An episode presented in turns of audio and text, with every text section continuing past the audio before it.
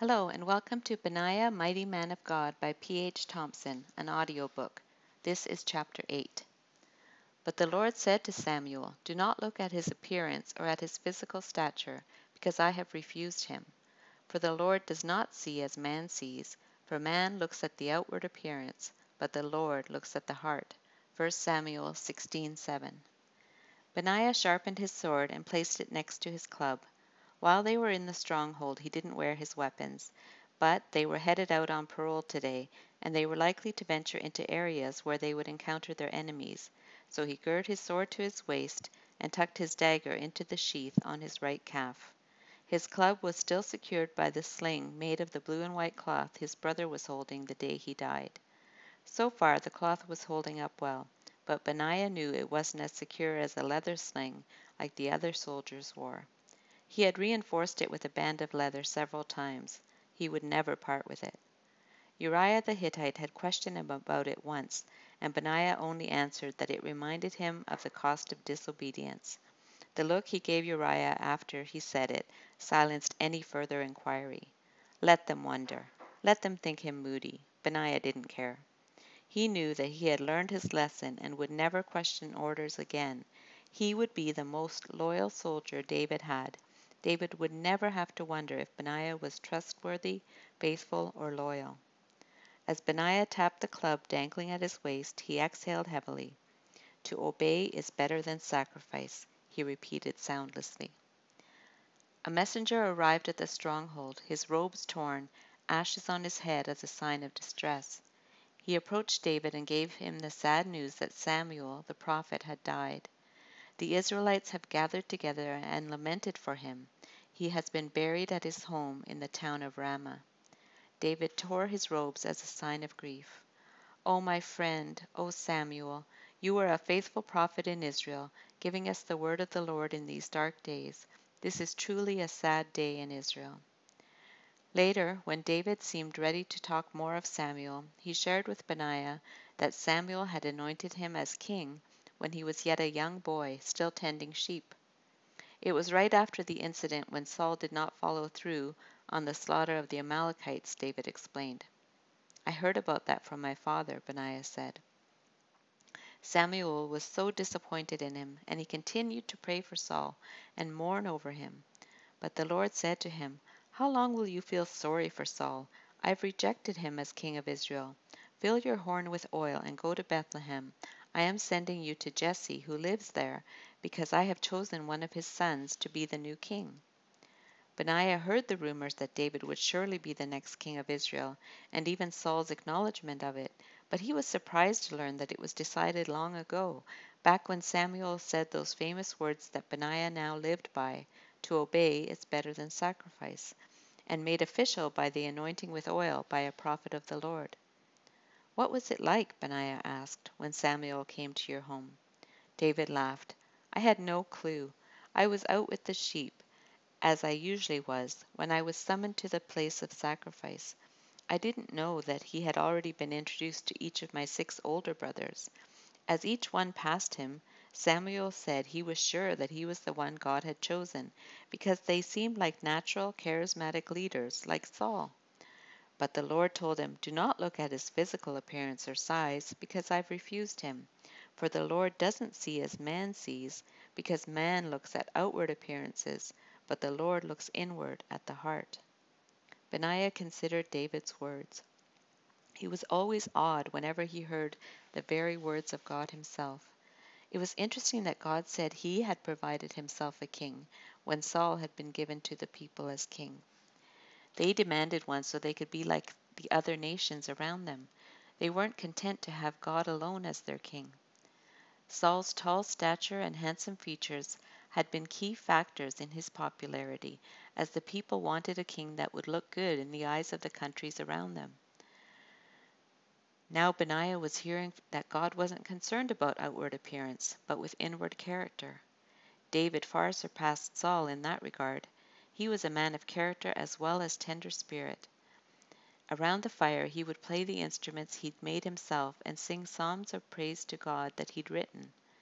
David continued, So when I arrived at the place of sacrifice and saw my whole family and town elders there, all staring at me, I looked behind me, thinking there must be something else drawing their gazes in my direction. He demonstrated by slowly looking behind him. But there was no one else behind me. David laughed at the memory. He shook his head in disbelief and continued. Then Samuel approached me with a horn of oil. I fell to my knees before him. I didn't know who he was or even what was happening, but I felt compelled to kneel. He poured the oil on my head and said the favor of the Lord was on me, and he had chosen me to be the shepherd of his people Israel. I'm sure my mouth was hanging open in shock. Then I saw the look in the eyes of my brothers, particularly my three eldest, who were already old enough to fight in Saul's army, and I knew they thought there must have been some mistake. I was thinking the same thing. I didn't really understand what this ceremony was all about, seeing as I was still so young, and obviously not ready to be king. This was even before I defeated Goliath, so to my brothers I was just a little boy. Since Saul was still in power, I kept it in mind, but then I went back out to the sheep and did what I always did. And here we are years later, and I'm still not king. When I was living in the palace, I could imagine it would happen soon. Even Jonathan thought it. But instead, here I am, in the middle of nowhere, running for my life. Benaiah couldn't argue with the facts, but he wanted to encourage David. God's timing isn't the same as ours, and perhaps He has things to teach you now that you could not learn in any other circumstance. To trust Him, like Joseph when he was wrongly accused of assaulting Potiphar's wife and was thrown into prison for ten years. I'm sure he wondered if those early dreams God had given him of being in a place of authority were really from God, or his own imaginings. But we all know how it happened, in God's perfect timing. David smiled and patted Benaiah on his shoulder. Thank you, Benaiah. I do believe you are right. Even my days as a shepherd were not wasted years. Like Moses, I had to learn how to lead sheep before I could lead people. Weren't your brothers at least impressed by you when you killed Goliath and delivered Israel? Benaiah asked. That happened later. But when I came to the battlefield to bring food from my father, and to bring back word to him about my brothers and the battle against the Philistines, I got there just when Goliath came out. He had been challenging the army of Israel daily and defying our God to act. I was incensed. I asked, What reward is offered to the man who kills this Philistine and ends the shame of Israel? Who does this uncircumcised Philistine think he is to defy the armies of the living God? Benaiah was in awe, hearing the story from David directly. He had heard different versions of it from those who were there that day, but now he was hearing it from the hero of Israel himself. They told me that the man who kills Goliath would be given great riches by the king, as well as his daughter to wed, and his family would be exempt from taxes in Israel. I couldn't see why no one else had volunteered. It was not the reward that spurred me to action, but the gall of this Philistine, who dared to mock and taunt our God as if he was one of their idols, like Dagon, their fish god. But Eliab was angry with me. He said, Why are you even here? Aren't you supposed to be with the sheep in the wilderness? Now they're unattended, no doubt. I couldn't even answer him before he told me what he really thought of me. He said, I know it's just your pride and impertinence that made you curious to come and see the battle for yourself. He was resentful that God had chosen you over him? David nodded. I just shook my head at him. I said, What have I done now? Is there not a cause for anger? Someone needs to confront this challenge. Benaiah smiled, since he knew the end of the story. Did he eventually respect you? Not at first. I couldn't seem to get any of the soldiers to agree with me. They were all terrified of Goliath. He was almost twice my size. But then word got back to King Saul that someone was willing to stand up to challenge the giant from Gath. He summoned me before him. When I arrived, he looked beyond me to see the person I must have been there to announce, much like I did when Samuel anointed me. David laughed at the memory. I could see Saul was disappointed to see me, but I tried to reassure him. I said, There's no need to be afraid of this man. I, your servant, will go and fight this Philistine. But he protested. You can't possibly fight him, because you're only a youth, whereas he's been a soldier since he was your age. Besides, have you seen him? David smiled and his bright brown eyes sparkled at the memory. I told him, as the keeper of my father's sheep, there were times when a lion or bear came and tried to take a lamb out of the flock. I'd go after it, strike it, and save the lamb from it. When it would turn on me, I would attack and kill it. Since God gave me victory over such ferocious enemies as both lions and bears, this Philistine will also be just as they were, and even more so, because he has dared to defy the armies of the living God. And that's when you married his daughter Michal? Some time afterwards. At first I was to marry Saul's elder daughter, Merab, but at the last minute Saul gave her to another. Michal was quite in love with me. I knew that already from the few times I'd met her, but Saul wasn't concerned about her desires. He seemed to think something about her character would vex me. We were quite happy together, which in turn vexed the king. David picked up his leather shield to oil it.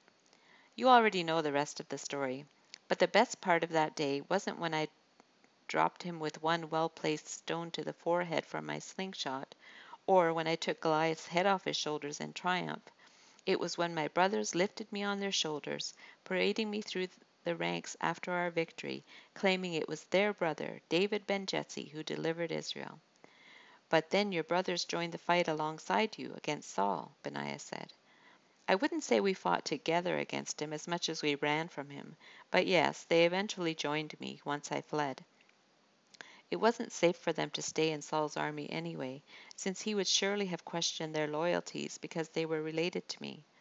It was good to have my family with me, even though our circumstances weren't great, living in caves and strongholds. They eventually saw that Samuel wasn't mistaken when he anointed me, and in spite of how it appears at the present time, they also know I will eventually be king in Israel. But for their safety I sent them to Moab, as the king there respects me and we still have family there from my great grandmother Ruth. May the Lord make it so, Benaiah added sincerely. If he had any concerns that he may have made the wrong decision in becoming a soldier over a priest, or any qualms about fighting against the current king of Israel, they faded away as Benaiah listened to the stories David told. Samuel the prophet heard directly from God that David would be king. What better place could there be for Benaiah than here with the future king of Israel, defeating their enemies, obeying all that David commanded him? Yes, he was meant to be a soldier. Even his father Jehoiada would understand it eventually, when David was a true king, as God promised. Keep listening for chapter 9.